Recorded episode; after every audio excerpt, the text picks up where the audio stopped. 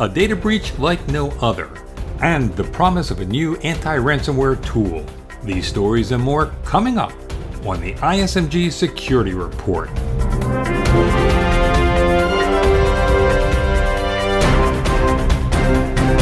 Hello, I'm Eric Chabro. We've been hearing a lot in recent days about the Shadow Brokers.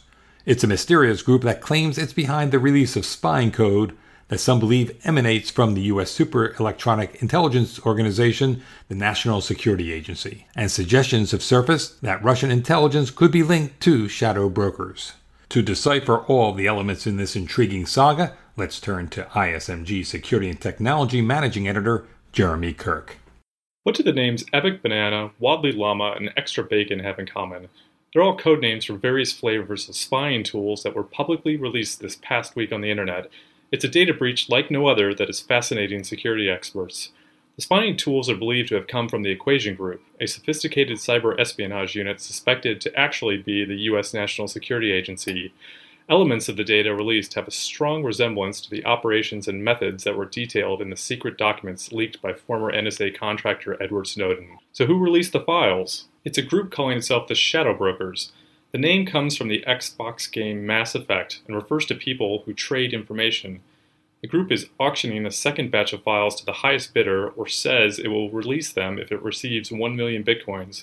Coming so soon after the Democratic Party hacks, the data breach has led to speculation that Russia may be involved, engaging in an unprecedented tit-for-tat with U S intelligence agencies. Experts say there are other possibilities. It's unlikely that the N S A has been directly hacked, but it is possible that the agency accidentally left its hacking tools on a server somewhere in the world, and that server was hacked. Snowden himself has backed that theory. A competing idea is that there is someone who is either in the N S A or formerly worked there who stole the files. Screenshots of the stolen data posted online are in a format that wouldn't have been used on a so-called staging server, or a proxy computer that the N S A uses to launch offensive cyber attacks. While experts say much of the code is a bit sloppy, some potent elements have been uncovered. Cisco acknowledged that the leak contains exploit code for zero-day vulnerability in its adaptive security appliance firewalls. Fortinet, another vendor whose name appears in the leaks, has also advised of the software vulnerability in its products. If the Equation Group is indeed the N S A, the findings are riveting. The U S is supposed to share information on software vulnerabilities it finds in vendors' products. There is a big caveat, though, which allows intelligence agencies to keep vulnerabilities secret for compelling national security reasons. The Equation Group files, however, date between two thousand ten and two thousand thirteen. It means the U S government might have known about the Cisco and Fortinet flaws for a long time. That's an even more worrying development if the Shadow Brokers are affiliated with Russia. It means the Russians have long known about the flaws too and could have used them offensively against others. But as firewall vendors analyze and patch their products, it looks like we won't have to worry about Epic Banana or Extra Bacon anymore. For Information Security Media Group, I'm Jeremy Kirk. In what seems to be a never-ending battle to mitigate ransomware, there is a new tool that promises victims that they can decrypt files without paying ransom. To discuss this new tool and other ransomware developments is Data Breach Today Executive Editor Matt Schwartz. Hi, Matt. Hi, Eric. What's this new tool and how does it work? This new tool is a decryptor for people who have been infected with Cerber ransomware. It's not the first decryption tool. There have been others that have come out in the past, but it is the most recently released tool designed to undo the effects of so-called crypto-locking ransomware, which will forcibly encrypt files and then display a message demanding that a user pay a ransom in bitcoins if they want to receive a decryption software package in return. And who put out this tool? The new tool comes via Checkpoint. Checkpoint, a security firm, and it's free, as all other previous decryption tools have been. In the past, some decryption tools have resulted from developers making mistakes and security experts being able to take advantage of those mistakes to write decryption programs. In this case, it looks like Checkpoint got access to a command and control server that was provided by Cerber. And I'm reading between the lines, but it looks like they were able to get their hands on some of the actual code, figure out how the encryption was being done, and then create a tool that undoes the encryption for victims. The ransomware this is directed to is known as Cerber? That's correct. Who are its victims?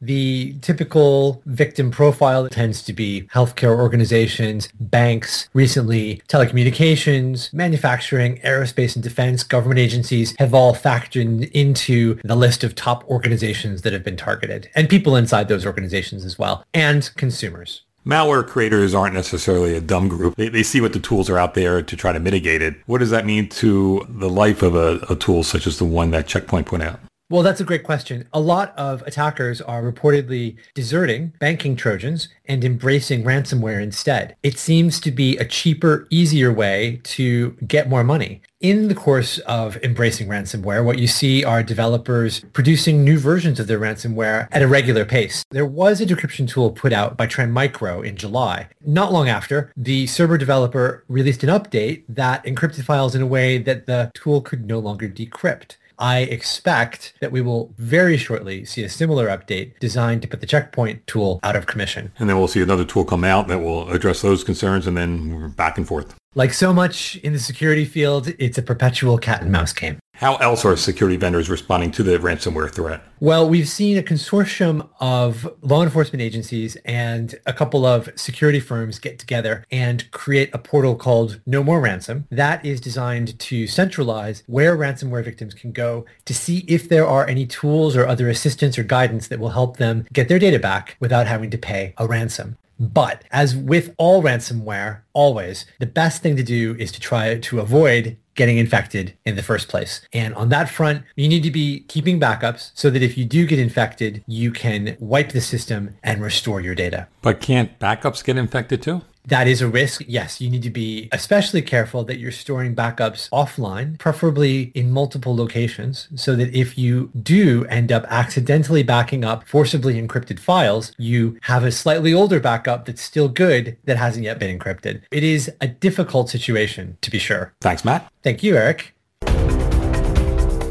You're listening to the I S M G Security Report on I S M G Radio. I S M G, your number one source for information security news. The P C I Security Standards Council marks its tenth anniversary this year, and in recognition of that anniversary, editors at I S M G over the past few weeks have reviewed the state of P C I compliance. Tracy Kitten is executive editor of Bank Info Security and has reported more than any other I S M G editor about P C I compliance. She joins me to share some of her thoughts. Welcome, Tracy. Thanks, Eric. For the uninitiated, what is the P C I Security Standards Council? The P C I Security Standards Council, which actually stands for the Payment Card Industry Security Standards Council, oversees payment card security standards. It's not a regulatory body. It's not an enforcement agency. It's a council that puts together standards for payment card security. In your review, what stands out the most? When you take a step back and you look at how far we've come in the last ten years, I think we all are very critical of payment card security because we see all the breaches, you know, Target uh, being one of them, Home Depot, the list goes on and on. But when you take a step back and you get some perspective and you look at where we were ten years ago, you realize how much farther we have come. ten years ago, we weren't doing anything to protect cardholder data. There was data in the clear. There were full card numbers that hackers could, could access with ease just by penetrating a firewall. And today, because of standards put out by the P C I Security Standards Council, Council, we don't see those types of breaches. What did you learn from your talks with industry experts? P C I might not be perfect, but it definitely has dramatically improved card security, whether you're in North America, South America, or somewhere in the Middle East. What can we expect in the next ten years?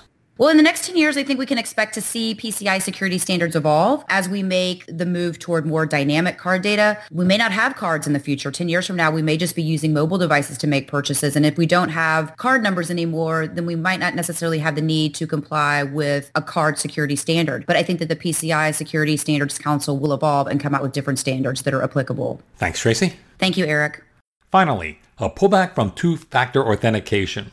To comply with the presidential executive order, the U S Social Security Administration on July thirtieth began to require My Social Security account holders to sign into their accounts using their passwords and one-time code sent via text message. A Social Security Administration spokesman says it implemented the two-factor authentication process aggressively, and doing so inconvenienced or restricted access to some account holders. Shortly after implementing the two-factor authentication process, Social Security rolled it back. The agency says it's developing an alternative authentication option in addition to text messaging that it'll implement within the next six months. Social Security says it strives to balance security and customer service and wants to ensure that its online services are easy to use and secure. Don't we all? That's the I S M G Security Report. Our theme is by Ithaca Audio. I'm Eric Chabro. Catch you next time.